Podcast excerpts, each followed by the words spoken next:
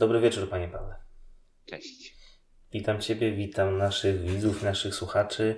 Fajnie, że udało nam się w końcu zgrać na ten kolejny odcinek y, i jak państwo widzą, eksperymentujemy troszeczkę z nową formą. No chyba, że nas państwo słuchają na Spotify'u, to wtedy państwo nie widzą. Zachęcamy wtedy do zajrzenia na nasz kanał na YouTubie, gdzie przy okazji będziecie mogli zobaczyć nasze mordki. Dzisiaj mamy gratkę dla fanów Marvela, jako że wreszcie zaczęło się coś dziać tym uniwersum. E, Wystartował serial WandaVision. Mamy na dzień dzisiejszy trzy odcinki ze sobą. E, I jest fajnie. E, Będziemy na pewno robić recenzję tego serialu, jak się skończy. A dzisiaj chcielibyśmy podzielić się z Wami naszym top 10 filmów Marvela, przy czym nie ograniczamy się do MCU. Zamysł był taki z początku, że każdy z nas wybierze 10 swoich typów najlepszych filmów z postaciami Marvela, które później skonfrontujemy y, obie listy między sobą i zobaczymy, co z tego wyjdzie. Y, Wymyśliliśmy system punktowy, jak to powinno mieć wpływ i jaka będzie ostateczna dziesiątka. Strasznie skomplikowany. E, I kiedy tak naprawdę otrzymaliśmy ten wynik, to wyszła lista, do której żaden z nas nie chciał się przyznać, więc y, zmieniliśmy całkowicie podejście i dzisiaj chcielibyśmy podzielić się ja swoją dziesiątką, Paweł swoją dziesiątką i mm, mamy nadzieję, że y, moglibyście w komentarzach może zasugerować, która Wam bardziej pasuje, a może sami podzielicie się swoją y, ulubioną dziesiątką fi, filmów y, ze stali Marvela. System punktowy miał ten minus, że kiedy już złożyliśmy jedną listę z dwóch przy użyciu tego algorytmu, który sobie opracowaliśmy, to e, dostaliśmy listę, na której znajdowały się filmy, na przykład, które ceniliśmy mniej, ale ze względu na algorytm wypadły z niej filmy, które ceniliśmy bardziej, więc w związku z tym postanowiliśmy po prostu podzielić się z wami dwiema listami, tak jak wskazał Michał. Tak, i będziemy zaczynać od końca. Najpierw, Będziemy.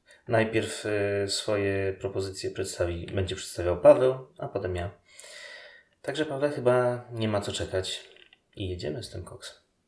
Okej, więc zaczniemy od. y, Na moim dziesiątym miejscu jest Blade 2 z 2002 roku. To jest y, film, co, do którego mam sentyment, bo jest to pierwszy film Guillermo del Toro, który widziałem i mm, on mi bardzo się podobał wtedy w tamtym okresie. Wciąż w pewnym stopniu mi się podoba, chociaż zestarzał się, nie da się ukryć. Yy, Ze względu na swoją taką charakterystyczną, mroczną stylistykę typową dla Del Toro.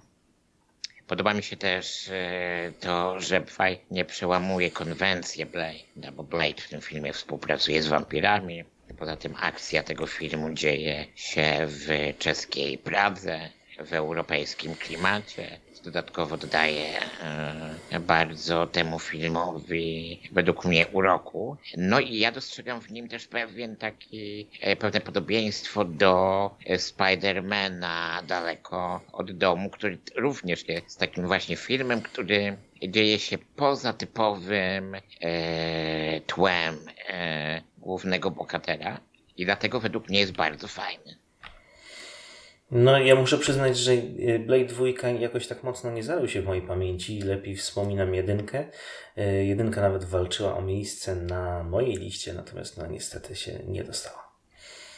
A co znajdzie się na twoim dziesiątym miejscu? Na moim dziesiątym miejscu, panie Pawle, jest Deadpool 2. I Wow. wow. Tak, no, w moim wypadku nie mogło się obyć bez Deadpoola na tej liście. Nie jestem może jakimś strasznym fanboyem, natomiast poziom poczucia humoru i e, łamania e, czwartej czy piątej ściany to jest e, coś, co ja sobie bardzo cenię. I jak dla mnie Deadpool 2 jest przykładem sequelu idealnego. Mamy tak naprawdę wszystko to, co było w jedynce, tylko więcej, bardziej i mocniej. Warto też zaznaczyć, że Deadpool tutaj wziął na siebie rolę yy, kogoś, kto uczy X-Menów poprawności politycznej, zakładając swoją frakcję X-Force, yy, która brzmi troszeczkę mniej szowinistycznie. No, co nie zmienia faktu, y, że Deadpool 2 też miał parę smaczków, takich jak fakt, że wychodził równolegle do y, Avengersów y, Infinity War i w obu filmach gra Josh Brolin, więc również nie obyło się bez nazywania go Thanosem w trakcie rozgrywki. To było spoko. To było spoko. W ogóle uważam, że solidne, prześmieszne kino. Przejdźmy do miejsca dziewiątego. Na moim miejscu dziewiątym znalazł się Spider-Man 2, ale Spider-Man 2, pierwszy Spider-Man 2 w sumie, bo mieliśmy już trzy, e, trzech, e, trzy wersje Spider-Mana dwójki. Jest to film z 2002, przepraszam, z 2004 roku e, w reżyserii Sama Raimiego. I e, dla mnie jest to e, pierwszy film Marvela z ekranizacji komiksowych, w którym reżyser pokazuje ciężar bycia superbohaterem. Bo nawet jeśli spojrzymy na wspomnianego wcześniej Blade'a, on jest jednak pomimo wszystko takim bohaterem typowym, który po prostu idzie i muci swoich, e, swoich przeciwników. Natomiast tutaj e, w tym konkretnym filmie widzimy, jak Peter Parker zmaga się z faktem bycia superbohaterem. Poza tym, według mnie, e, Dr. Octopus którego grał Alfred Molina w tym filmie, to na tamten moment najlepszy czarny charakter e, w, do, w tamtych filmach, znaczy w tamtym okresie filmów komiksowych. Tutaj tak na marginesie jeszcze jest drobny błąd, bo ten Spider-Man jest z 2004 roku, ale wybaczcie nam, po prostu e, przygotowywaliśmy ten program w pocie czoła i tutaj mały błąd się wkradł, ale chodzi o drugą część z 2004 roku. Natomiast wracając jeszcze na chwilę do czarnego charakteru, to dla mnie e, Doktor Octopus w tym Spider-Man, nie tak jak wspomniałem, był najlepszym czarnym charakterem w e, filmach komiksowych do tego momentu i dopiero w 2008 roku pobił go niezapomniany Heath Ledger jako Joker w, e, w Mrocznym Rycerzu. No, przyznam szczerze, że ja byłem odrobinę zaskoczony, że postanowiłeś uwzględnić e, pierwszego Spidermana e, w rankingu. E, pierwszego, drugiego Spidermana. Pierwszego, drugiego Spidermana, tak. Teraz już mieliśmy trzeciego, drugiego Spidermana. No, cóż mogę rzec? No, nie, nie powiem, żeby Andrew Garfield był dla mnie dużo lepszy w tej roli, ale jednak te filmy nie zestarzały się najlepiej. Uważam jednak, że to był najlepszy Spider-Man Sama Raimiego. Może tak być. A co się znajduje na Twoim dziewiątym miejscu? No ja tutaj już poleciałem troszeczkę grubiej, bo wybrałem na miejsce dziewiąte pierwszych Avengersów. Pierwsi Avengersi dla mnie to był dość przełomowy film, ponieważ to była chyba pierwsza e, zrobiona na taką skalę produkcja, w której mieliśmy crossover iluś różnych bohaterów i ich przygód. I yy, zapowiedzi, mm, moment budowania napięcia do tego y, były przeprowadzone elegancko i sam film też nie rozczarowywał. Owszem, to jest bardzo wczesny etap Avengersów, to jest pierwsze zgranie tej ekipy. No tutaj bardzo znacząca też y, rola Lokiego, który odgrywa, pełni funkcję czarnego charakteru w tej całej historii. Natomiast to też jest przecież tak naprawdę pierwszy film popraw mnie jeśli się mylę, w którym mieliśmy okazję zobaczyć Thanosa. To prawda. E, w scenie po napisach. To, to, nie był jeszcze Josh Brolin wtedy, jeżeli mnie pamięć nie myli. E, I wyglądał może troszeczkę inaczej, ale to pokazuje po prostu skalę przedsięwzięcia, co ja bardzo szanuję. To znaczy, e, to nie był, znaczy, to chyba był jednak Josh Brolin tylko że po prostu model 3D e, Thanosa w ciągu kilku lat e, następujących produkcji zmieniał się po sobie, ale ja, ja to kiedyś sprawdzałem i wydaje mi się, że Josh Brolin miał podpisaną umowę na zagranie Thanosa już na tym etapie. Mm, okej, okay, być może. E, no, mm, bardzo też istotny element w pierwszych Avengersach, jak dla mnie, to jest śmierć agenta Colsona która tak naprawdę dała początek y, historii Agents of S.H.I.E.L.D. serialu, który serdecznie polecam. do Avengersów jeszcze dzisiaj wrócimy, bo u mnie są oni troszeczkę na wyższym miejscu. A tymczasem A tym- przejdźmy do miejsca ósmego. Tak jest. Na moim miejscu ósmym znalazł się Kapitan Ameryka i Zimowy Żołnierz z 2014 roku. To jest też taki dla mnie film, e, to jest jeden z w ogóle z moich ulubionych filmów MCU, ze względu na to, że to jest świetna mieszanka na superbohaterskiego i szpiegowskiego. Mamy w tym filmie poza Chrisem Evansem również, e, również e, Czarną Wdowę, czy jest Scarlett Johansson. E, to jest taki troszeczkę mniejszy team-up, ze względu na to, że mamy tutaj dwoje bohaterów z e, dużego MCU oraz nowego bohatera w postaci e, Falcona.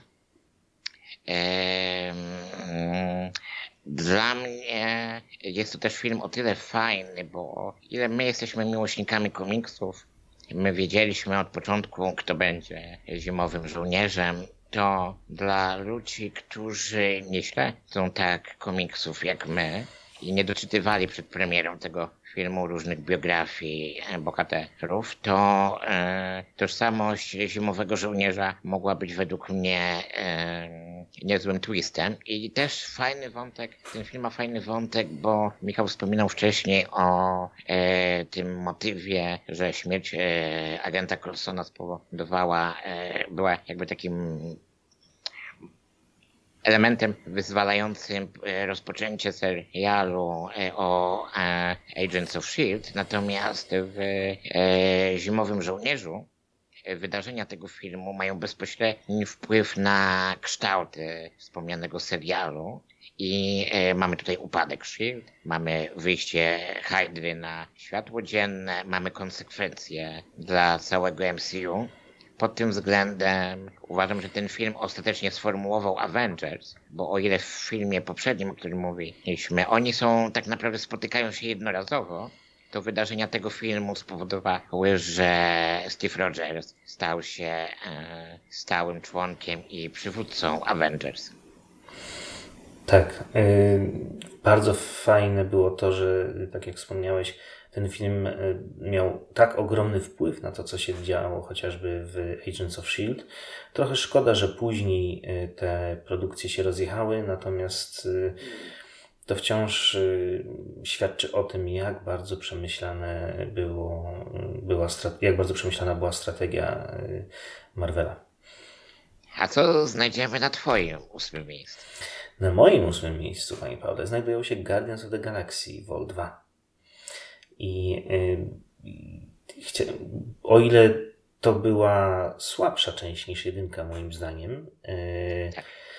to jednak y, te same mocne elementy miała dalej y, uwzględnione, może jedynie lekko przyciszone, natomiast scena, którą teraz widzimy, widzieliśmy przed chwilą otwierająca, film e, po prostu tak pięknie podsumowywała e, to, na jakim poziomie relacji już się znaleźli członkowie e, Guardiansów i pokazywało to pewien przeskok w czasie. No, Jakby nie patrzeć, pierwsza część dopiero mm, pokazywała ten moment tworzenia się tych relacji. I również niezapomniany Baby Groot, który jestem przekonany, że miał swój wpływ na stworzenie Baby Jody. Jak dla mnie genialna postać. E, Ty wspominasz o, wspominałeś o tym, że no nie jest to tak dobra część jak pierwsza część e, Strażników Galaktyki. Ja dodam od siebie, że e, Thor Ragnarok jest e, drugą częścią Strażników Galaktyki, na którą zasłużyliśmy. O nim będziemy mówić dzisiaj e, trochę wyżej niż na ósmym miejscu. Wiem, co masz na myśli. Tak, wrócimy do tego tematu. Dobrze, przechodzimy do miejsca siódmego. Na moim siódmym miejscu ponownie znalazł się Spider-Man, tym razem trzeci Spider-Man, drugi. E, Jest to Spider-Man e, daleko od domu. E, Jak dla mnie najlepszy Spider-Man dotychczas w ogóle. E, Świetnie, mm, tak jak wspominałem wcześniej o tym wyrywaniu głównego bohatera z jego e, tradycyjnego środowiska życia. E, tutaj jest to świetnie pokazane. Według mnie Spider-Man jest najlepszy wtedy, kiedy jest daleko od domu. i wtedy, kiedy znajduje się w takich niecharakterystycznych dla siebie sytuacjach. Poza tym ten film też fajnie pokazuje, że Spider-Man jest nastolatkiem i dzieckiem. E, w poprzednie filmy, e, ekranizacje Spidermana od Sony, no nie, pomimo tego, że działy się w okresie liceum i bycia e, i pokazywały, wyda, znaczy starały się pokazywać okres nastoletni życia głównego bohatera, to ja przynajmniej nie odczuwałem tego, że ten główny bohater jest nastolatkiem. Tutaj jest to według mnie świetnie pokazane. Tak, tak. Poza, e, poza tym jeszcze ten film ma według mnie świetny czarny charakter. On, mam nadzieję, że zaraz zostanie pokazany w trailerze. E, Nick, proszę odsuń się, pokaż nam e, czarny charakter. Nie, nikt nie zejdzie, ale okej. Okay. Dla mnie e, Quentin Beck, czyli e, Mysterio w tej roli Jake Gyllenhaal, jest jednym z naprawdę najlepszych czarnych charakterów MCU. I mówię to też dlatego, że ja znałem przecież biografię tego, e, tej postaci. Wiedziałem, kim on jest. Ale oglądając ten film w kinie, dałem się mu oszukać, że on może jednak nie być tą postacią, którą ja znam i że on może być jednak tutaj e, kimś pozytywnym. Więc za to według mnie przynajmniej jeden plus do oceny tego filmu. To trochę smutek, bo bardzo lubię tego aktora i yy, no, gdyby był jednak pozytywną postacią, to miałby szansę dołączyć do grona Avengersów. A niestety, Mysterio pozostał Mysterio. No ja miałem nadzieję, że to będzie Redcon, że to po prostu będzie od nowa wymyślona biografia tego głównego bohatera, ale pomimo to uważam, że to się świetnie wpisało w, w jakby w charakter tego, tej postaci. No cóż, nie tym razem.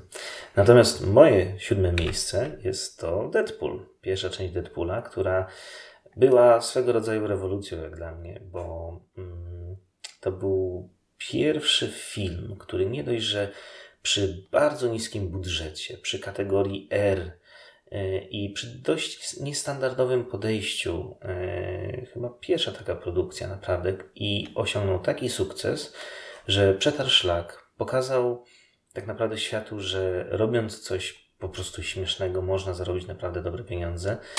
Yy, słyszę od wielu osób yy, narzekanie na Ryana Reynoldsa i ogólnie, że nie są zbyt zadowoleni yy, z tego aktora. No, jak dla mnie ducha Deadpoola uchwycił idealnie i chętnie wracam i dla mnie to jest film, który jest dowodem na to, że da się zrobić to dobrze, tanio.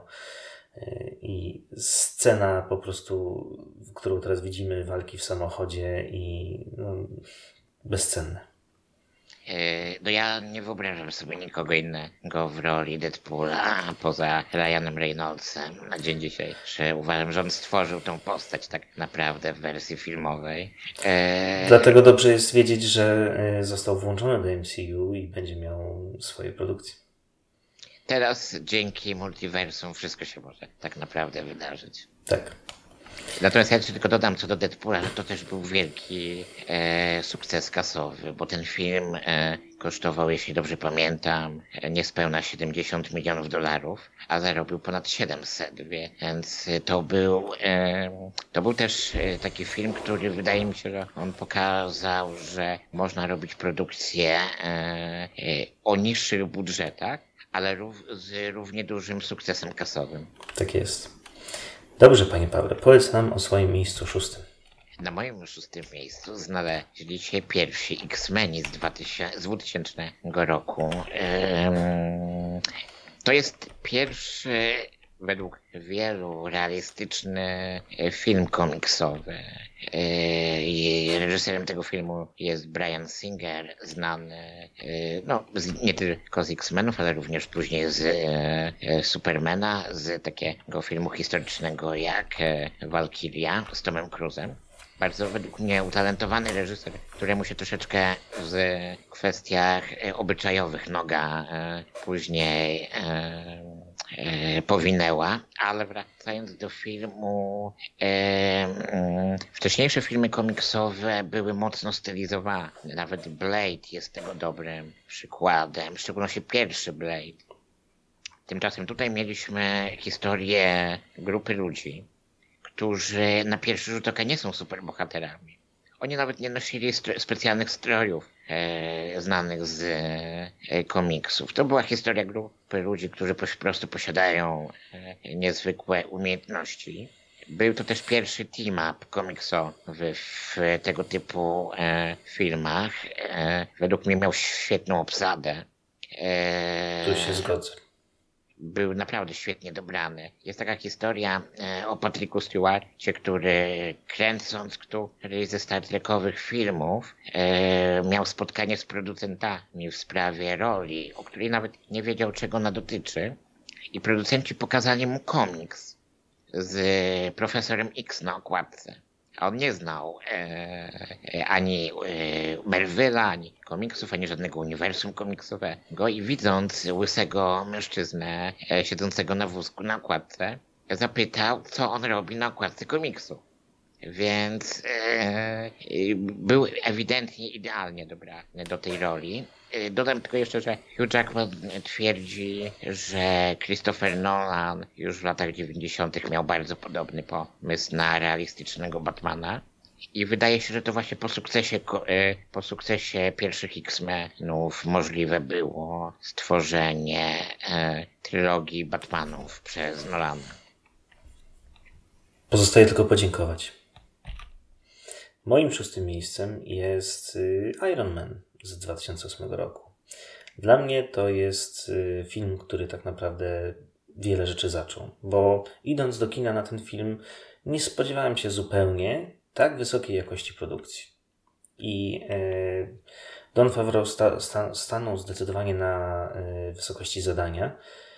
Y, fascynujące było to, że to była tak naprawdę pierwsza produkcja superbohaterska, która zachęciła wielu, y, wielu, wiele osób, które nie były fanami tego y, kina, czy, czy w ogóle tego nurtu, do tego, żeby śledzić, co się dzieje i zacząć może troszeczkę bardziej się w to wkręcać. Pamiętam, że Prawdopodobnie ma to związek z tym, że główny bohater, czyli Tony Stark, no, nie ma żadnych supermocy, poza tym, że jest po prostu geniuszem i E, bogaczem, playboyem, etc. E, I to było coś, co mimo wszystko ktoś, kto nie przywykł do tej e, do tego klimatu mógł też zaakceptować, pogodzić się z tym. No cóż, wiemy jak się potoczyło dalej. Wielki sukces. Aby tak, czy, tylko byleby trzymali i tak dalej. Ja będę o Iron Man nie mówił za dwa miejsca na naszej liście, więc dlatego wybaczycie, że powstrzymam się teraz od komentarza. Spoiler alert. Natomiast przejdźmy do miejsca piątego. Na moim miejscu piątym znaleźli się Avengersi, pierwsi Avengersi z 2012 roku, o których Michał już wspominał wcześniej. E, no, ja mogę dodać od siebie, e, poza tym co Michał wcześniej e, mówił, że to, to był pierwszy team-up w MCU złożony z postaci pochodzących z czterech różnych filmów. Wiele osób mówiło przed premierą tego filmu, że to się nie może udać, a udało się genialnie. E, o ile wcześniejsze filmy MCU pokazywały głównych bohaterów jako takie fragmenty, znaczy jako głównych bohaterów i fragmenty ich świata, to Avengers według mnie szeroko otworzyli ten świat, w ogóle pokazali, że ten świat ist, że to jest wspólny świat, że on ma e, swoje cechy, że w tym świecie dzieją się różne inne historie, nie tylko te, które znamy z wcześniejszych filmów. I myślę, że to właśnie ten film tak definitywnie pokazał, że w MCU wszystko jest połączone. No ja, co miałem powiedzieć o tym filmie, już powiedziałem. Oceniłeś go ciut wyżej. Rozumiem. Natomiast moim piątym miejscem są Guardians of the Galaxy, pierwsza część.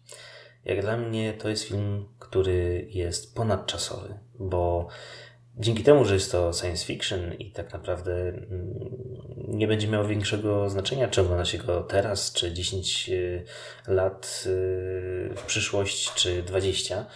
Y, dzięki temu, że mm, sięgnął do tematyki akcja odbywająca się w kosmosie, obce planety jest to na tyle abstrakcyjne, że y, nie ma znaczenia jak bardzo my się rozwiniemy, to zawsze będzie jakaś tam y, smaczna y, rzecz do obejrzenia.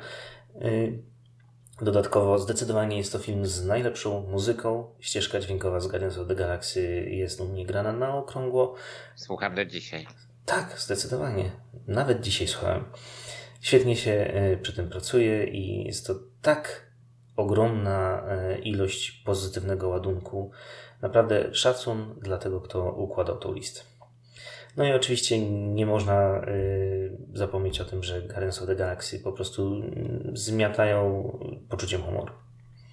Ja nie mam na swojej liście Strażników Galaktyki, ja bynajmniej nie dlatego, że ich nie cenię, tylko dlatego, że po prostu gdyby to była lista filmów, najlepszych filmów z MCU, tylko z MCU, no to po prostu oni by się tutaj znaleźli, ale ja dodam od siebie, że to jest też świetna e, historia w sensie produkcyjnym, e, Historia Strażników Galaktyki jest o tyle fajna, że to jest komiks, który nawet w Stanach Zjednoczonych e, nie cieszył się jakąś wielką popularnością. Natomiast Marvel zrobił z niego jedną ze swoich wiodących franczyz. I pod tym względem uważam, że to jest genialne. Świetnie dobra reżyser, genialnie dobra na obsada. Mm, konwencyjnie ten film jest genialny, bo został zrobiony w bardzo, w formie bardzo dobrej komedii. E, I mm, no cóż, tak jak powiedziałeś, to jest film ponadczasowy, a jeszcze dodatkowo ponadczasowa jest muzyka w tym filmie. Na moim czwartym miejscu znalazł się Iron Man, o którym Michał wspominał już wcześniej. Tak jak wspominałem, ja e, wstrzymałem się ze swoimi ocenami. Mm, dzisiaj tak myślę, o tym filmie i zastanawiam się, czy ktokolwiek w 2008 roku mógł spodziewać się, że ten film e, stanie się początkiem największego projektu filmowego w historii kina. E, ten film stał się początkiem arki postaci głównego bohatera, która trwała 11 lat to nawet w serialach telewizyjnych rzadko się zdarza, a w kinie nie wydarzyło się nigdy wcześniej. Robert Downey Jr. stworzył świetną e, kreację takiego zniu zniuansowanego człowieka, który przezwycięża swoje egoizmy, aby stać się bohaterem. I według mnie też świetne jest to, że e, tak naprawdę do ostatniego momentu e, obecności Ironmana w MCU on wciąż przebywa tą swoją drogę i pod tym względem uważam, że to jest naprawdę wspaniałe. To jest e, film jest super, ale to, co spowodował, jest jeszcze lepsze. Zdecydowanie. Na moim czwartym miejscu jest jedyna produkcja z serii X-Men, którą, która się dostała na moją listę, mianowicie Łezka wokół. Łezka wokół, tak. Days of Future Past. O ile ogólnie y, miło było sobie obejrzeć X-Menów, y, to y, przy ich doborowej obsadzie to nigdy nie były produkcje, które jakoś mną zachwyciły. Natomiast kiedy poszedłem do kina na Days of the Future Past, wgniotło mnie w fotel. To była jedna z pierwszych prób pogodzenia e, rebootów e, z starymi filmami. Pięknie im to wyszło, e, nawiązanie do przeszłości, swoiste przekazanie pałeczki dla nowej obsady przez tą starą. No i sceny walk po prostu piękne. Te momenty, kiedy ci niepowstrzymani, jakim było, Sentinele po prostu no, robili z tymi X-Menami co chcieli i e, przy okazji miło było też zobaczyć Petera Dinklage'a w, w, e, w świecie Marvela. No i e, zdecydowanie zasłużona czwarta pozycja. Gdybym robił listę filmów nie tyle, znaczy filmów tylko spoza, marvelowskich spoza MCU, to Days of Future Past znalazłoby się u mnie zapewne na trzecim miejscu tej listy. Natomiast powiem, że mm, to jest naprawdę faktycznie bardzo dobry film, który daje duże e, poczucie satysfakcji. Taka ciekawostka, są dwie wersje tego filmu. Jedna, która trafiła do kina, druga tak zwany Rogue Cut, czyli, wąt, czyli wersja filmu, w której pojawia się Anna Paquin e, w roli Rogue. E, jej wątek jest dość długi w tym filmie, został z wersji kinowej e, wycięty tych z Was, którzy się interesują trochę X-Menami, zachęcam, aby zapoznali się z tą wersją, bo ona też troszeczkę inaczej prowadzi fabułę tego filmu i wydaje mi się, że warto, e, warto zobaczyć.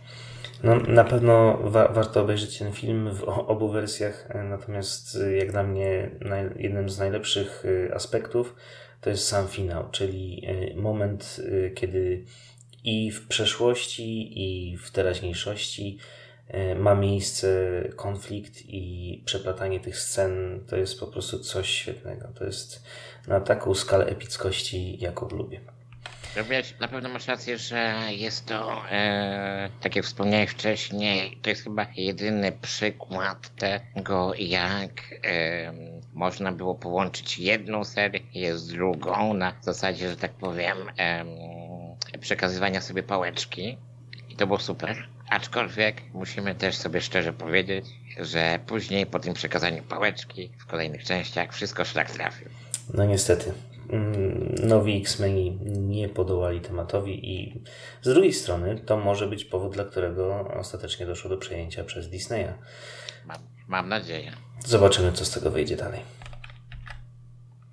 Na moim trzecim miejscu znalazł się natomiast Kapitan Ameryka Wojna Bohaterów lub Civil War, jak to woli, z 2016 roku. Dzisiaj ten film jest określany pieszczotliwie jako Avengers 2,5, bo to w sumie jest Avengers, tak naprawdę tylko tyle, że ten team-up ma miejsce z logo Kapitana Ameryki, a nie z e, e, logo Avengersów. Uważam, że to jest e, też bardzo dobry team-up w tym e, w MCU. E, świetnie w tym filmie jest pokazany konflikt e, Steve'a Rogersa i Tonego Starka. Bardzo fajnie jest według mnie nakreślony dramat Bakiego, który staje się, jest takim, na pierwszy rzut oka ma być tym czarnym charakterem, ale w, w ramach wydarzeń tego filmu dowiadujemy się, że tam jest ktoś zupełnie inny za kulisami tych wydarzeń.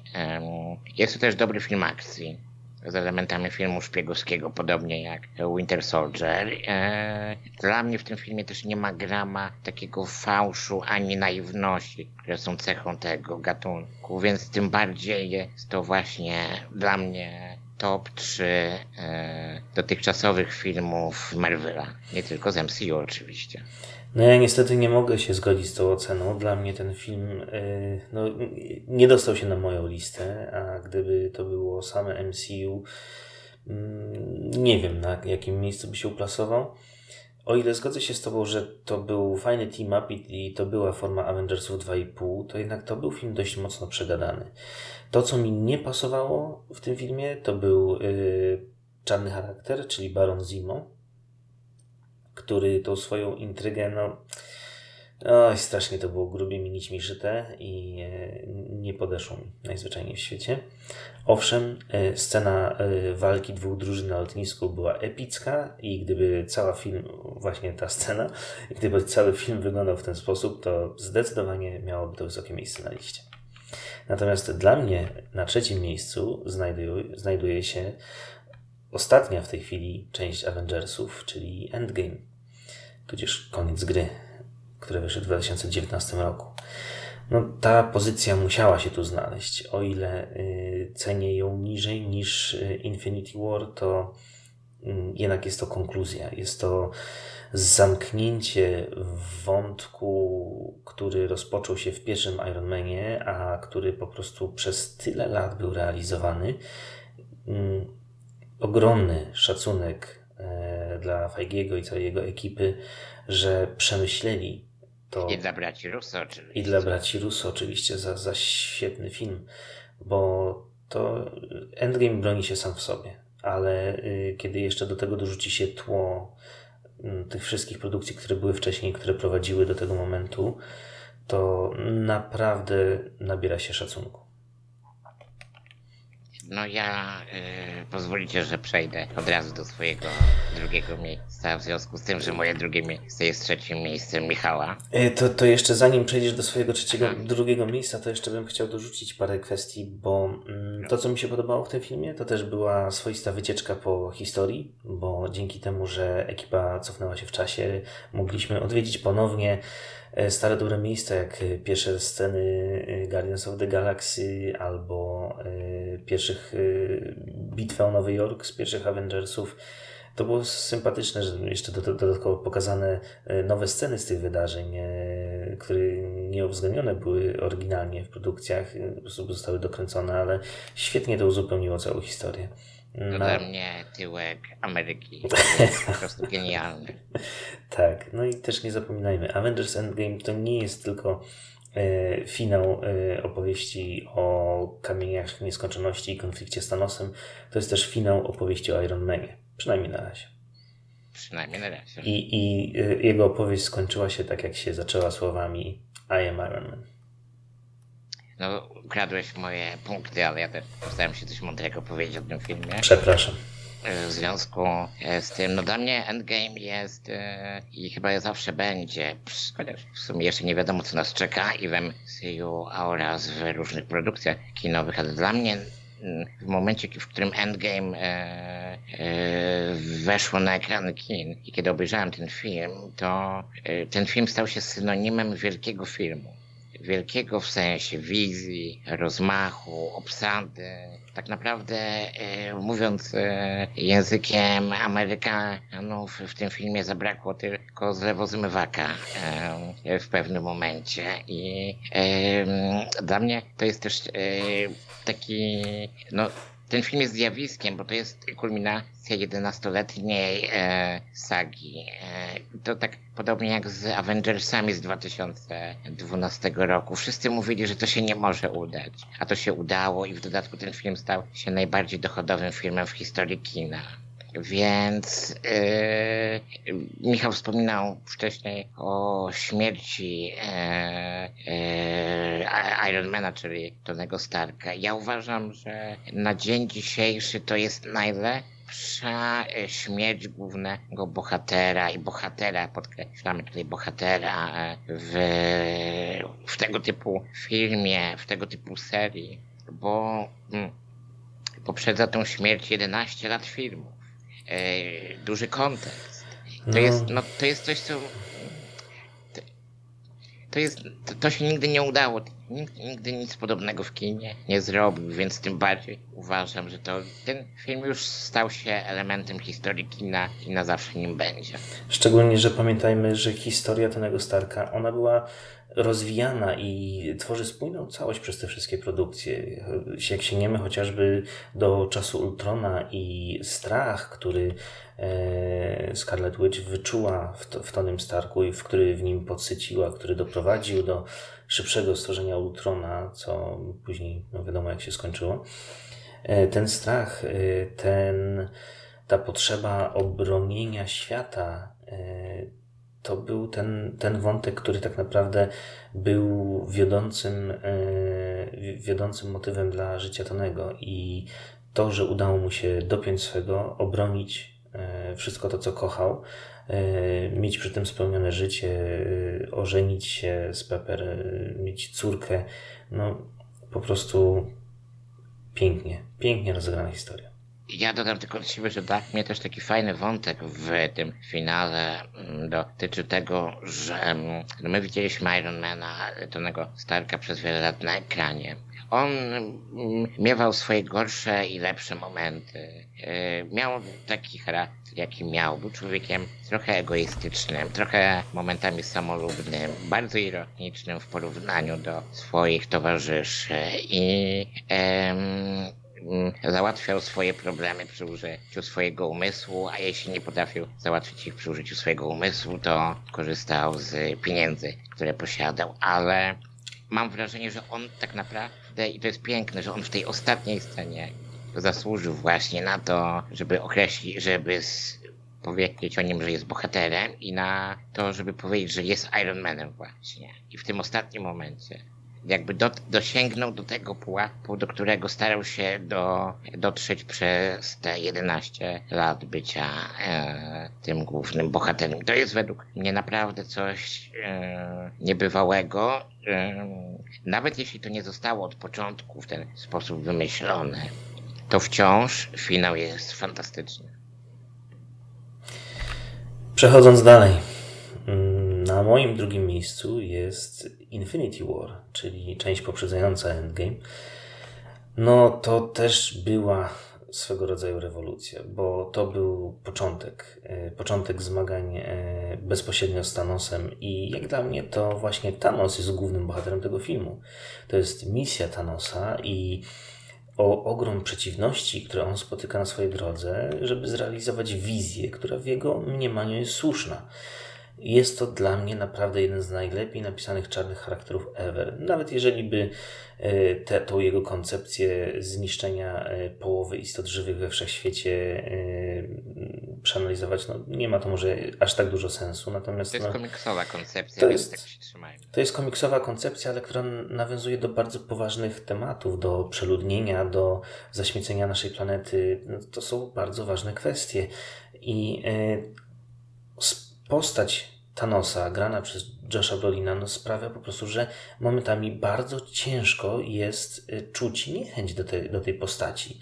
Jest poważny, jest y, skupiony na swoim celu i y, nie ma tak naprawdę jest bardzo niewiele sytuacji, w których zachowuje się jak taki standardowy czarny charakter. Jest ktoś, kto głęboko wierzy w to, że robi coś dobrego dla całego wszechświata. I yy, głównie tak naprawdę temu, jak on został zbudowany, y, Infinity War trafiło na drugą pozycję na mojej liście. Inną kwestią było, był finał, który po prostu był z perspektywy y, ekipy Avengersów totalną porażką i to była chyba pierwsza taka produkcja, gdzie film kończy się w ten sposób, bez tak. nawet grama nadziei, po prostu totalna, całkowita porażka. I raz za razem próbowali jedna ekipa, druga ekipa, trzecia ekipa, a Thanos przechodził przez nich jak przez masło. Wiesz, my jako e, fani komiksów wiedzieliśmy, że konkluzja tego filmu musi, znaczy te, tej serii musi w jakiś sposób e, zakończyć się pozytywnie, że to nie może się zakończyć w ten sposób, e, ale e, to faktycznie ten moment, w którym on, on mówi nawet w filmie, że jak już dokona e, tego, co zaplanował, to e, usiądzie sobie na ganku swojego domu i będzie obserwował zachód słońca. I ta, i ta scena na końcu, ona tak, wgnia, tak wgniata w fotel po prostu. Tak. I tak właśnie zrobił. I to jest niesamowite, że właśnie zdobył kamienie nieskończoności, które dawały mu tak naprawdę nieograniczoną potęgę. po czym y, tak, wykorzystał je do tego, żeby utłuc połowę istnień we wszechświecie, a następnie y, po prostu wziąć i odpocząć.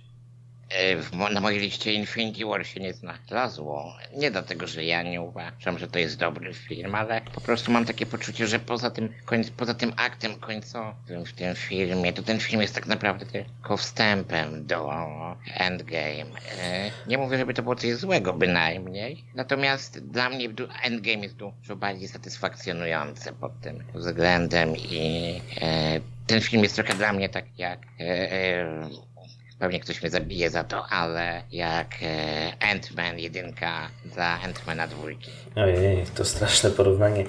Dla mnie Infinity War musiało się znaleźć na tej liście i znalazło się wyżej niż Endgame, głównie dlatego, że e, Endgame było bardziej przegadane, natomiast Infinity War cały czas coś się działo, cały czas była jakaś gruba akcja. A kiedy nie było grubej akcji, to było zabawnie. I pomimo powagi sytuacji, pomimo tego, że e, tak naprawdę wszyscy walczyli o przeżycie połowy wszechświata, to e, wciąż udało się braciom Russo przemycić parę naprawdę zabawnych momentów. Głównie tutaj podejrzewam, że trzeba podziękować Strażnikom Galaktyki. No i w, tak jak wcześniej mieliśmy w pierwszych Avengersach, to te, te zabawne sytuacje, kiedy bohaterowie spotykali się nawzajem po raz pierwszy e, znamienita scena, kiedy e, Thor e, pojawia się w pierwszych Avengersach i e, tak naprawdę ma pierwsze e, wymiany zdań i ciosów z Kapitanem Ameryką i z Iron Manem. No tutaj to zostało wzięte na wyższy poziom i w tym momencie mamy zderzenia ekip. E, scena, w której e, Tony Stark na Tytanie spotyka Star-Lorda i jego ekipę. Złoto.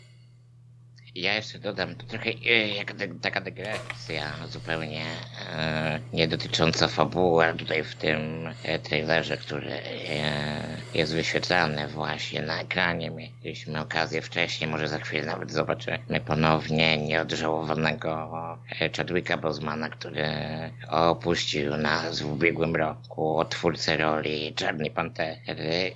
Powiem, że bez niego ta, ta, mm, ta seria no, będzie na pewno bardziej uboższa. Tak, e, to taka moja dygresja w związku z tym, że to jest e, film, wydaje mi się, no Chadwick Boseman miał dość e, znaczącą rolę w Infinity War i szkoda, że już go nie zobaczymy.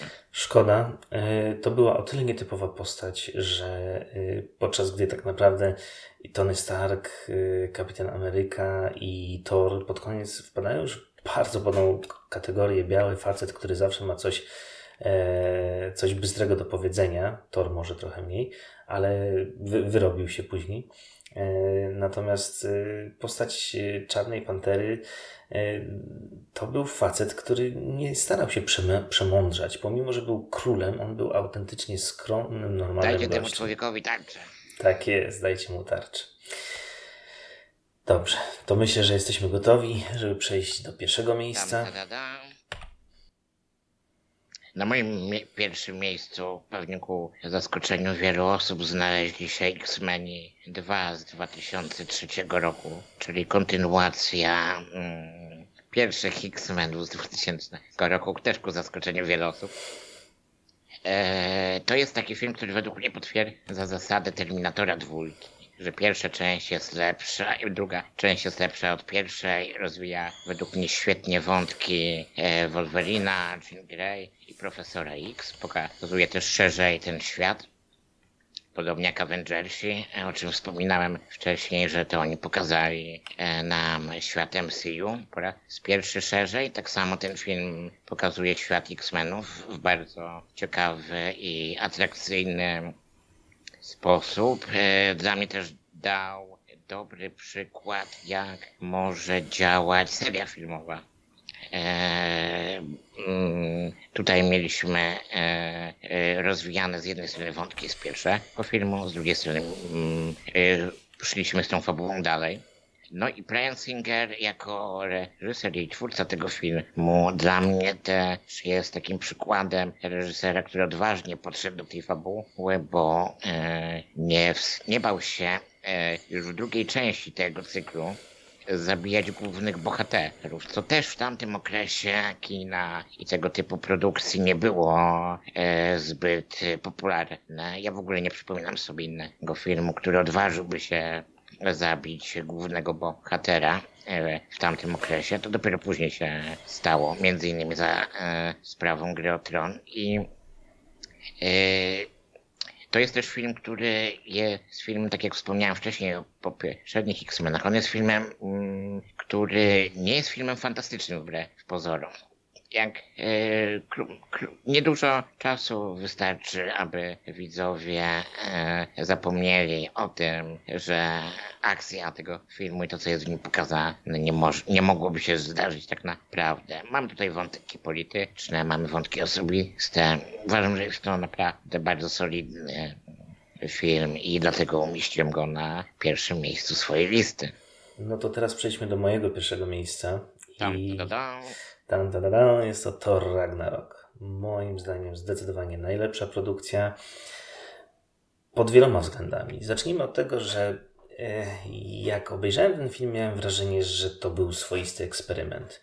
To była bardzo mocna zmiana w koncepcji postaci Tora, który tak naprawdę no, jakiego młot zostaje rozbity na kawałki i y, jego świat jest przewrócony do góry nogami. Nagle okazuje się, że ma siostrę, y, ojciec umiera, y, brat jednak żyje, więc totalnie, totalna rozwałka. Udaje ojca przy okazji. Udaje ojca przy okazji, w ogóle bezcenna scena z udziałem Mata Damona grającym Lokiego. Yy, coś pięknego. Sam Nil, e, tylko wspomnę, że sam Nil jako Odyn e, też był bardzo dobry. A sam Tak. Nil to jest taki australijski aktor, który grał w Parku Jurajskim między innymi. Tak. I to, to, jak jak wspomniałem, to był w moim odczuciu swoisty rodzaj eksperymentu. Czy może zamiast tego patetycznego Tora, który był dość drętwy, bo jak dla mnie Tor 1 i Tor 2 to nie były jakieś rewelacyjne filmy. To można było obejrzeć raz, może dwa. Tor dla 1 opartego. pokazał na pewno, że można zrobić w ogóle Tora e, w wersji kinowej, natomiast Tor 2 tak naprawdę nie wiem do, do, kogo ten film był właściwie. Nie no, bieda z nędzą, po prostu jedna wielka tragedia. Natomiast Thor Ragnarok po prostu wybił się tak wysoko i y, to jest genialny debiut w MCU y, Taikiki Waititiego, reżysera, którego po prostu zacząłem uwielbiać. Lubiłem go już wcześniej za y, co, robi, co robimy w ukryciu, ale tutaj po prostu pozamiatał i pokazał, że jest człowiekiem o tak genialnym poczuciu humoru, E, i zrobił po prostu z tego filmu arcydzieło. Gag goni gag. W momencie, kiedy nie ma gagów, to jest świetna akcja. No i mamy, e, tak jak wspomniałeś wcześniej, e, Guardians of the Galaxy 2 takie, jakie być powinno, czyli po prostu naszpikowane humorem, e, świetna, świetna fabuła, bez niepotrzebnych dłużyzn, genialna rola Karla Urbana, który po prostu tą swoją postacią zrobił, mm, zrobił furorę jak dla mnie i e, sceny z jego udziałem zawsze można było liczyć, że będą naszpikowane e, bardzo takim e, bardzo takimi zabawnymi gagami. Było też nawiązanie do Planet Hulk, komiksu, w którym Hulk faktycznie jest gladiatorem gdzieś tam na jakiejś obcej planecie. Tutaj to zostało pięknie zaadap- zaadaptowane.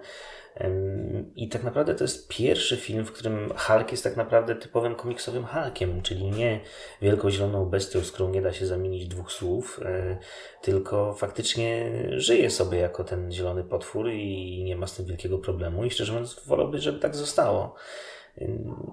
No, zdecydowanie pierwsze miejsce mogę oglądać na okrągło i polecam każdemu. Wspominałeś wcześniej o eksperymencie związanym z Torem Ragnarokiem. E, Ja się z tym zgadzam. To Zresztą rozmawialiśmy o tym kiedyś przy okazji, że tak naprawdę Thor nie, w- w pewnym momencie mm, nie wiadomo było, co można zrobić z Torem.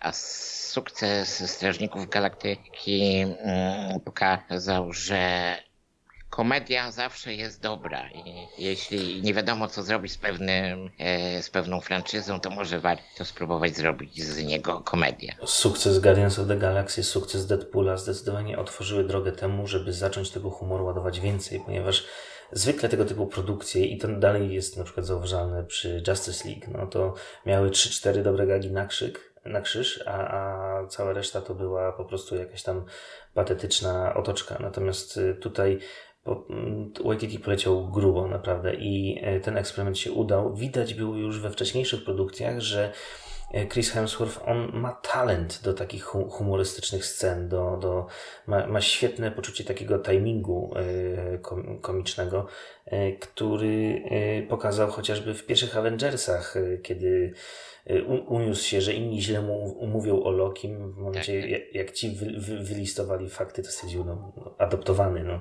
Mm, To był przykład tego, mm, co on może osiągnąć z tą postacią, jeżeli da mu się po prostu troszeczkę bardziej zabłysnąć i zdecydowanie zabłysnął. I na tym kończymy nasz ranking. Yy, Powiem szczerze, to było bardzo ciekawe doświadczenie, bo mieliśmy okazję z Pawłem e, zderzyć swój pogląd na e, filmy. Nie spodziewaliśmy się aż takiej rozbieżności. E, Dajcie znać, co Waszym zdaniem powinno się znaleźć w pierwszej dziesiątce. Może chcielibyście wybrać, czyja dziesiątka bardziej pasuje do Waszych gustów. W każdym razie dziękujemy Wam bardzo, że chcieliście nas wysłuchać i zapraszamy na kolejny odcinek. Trzymajcie się.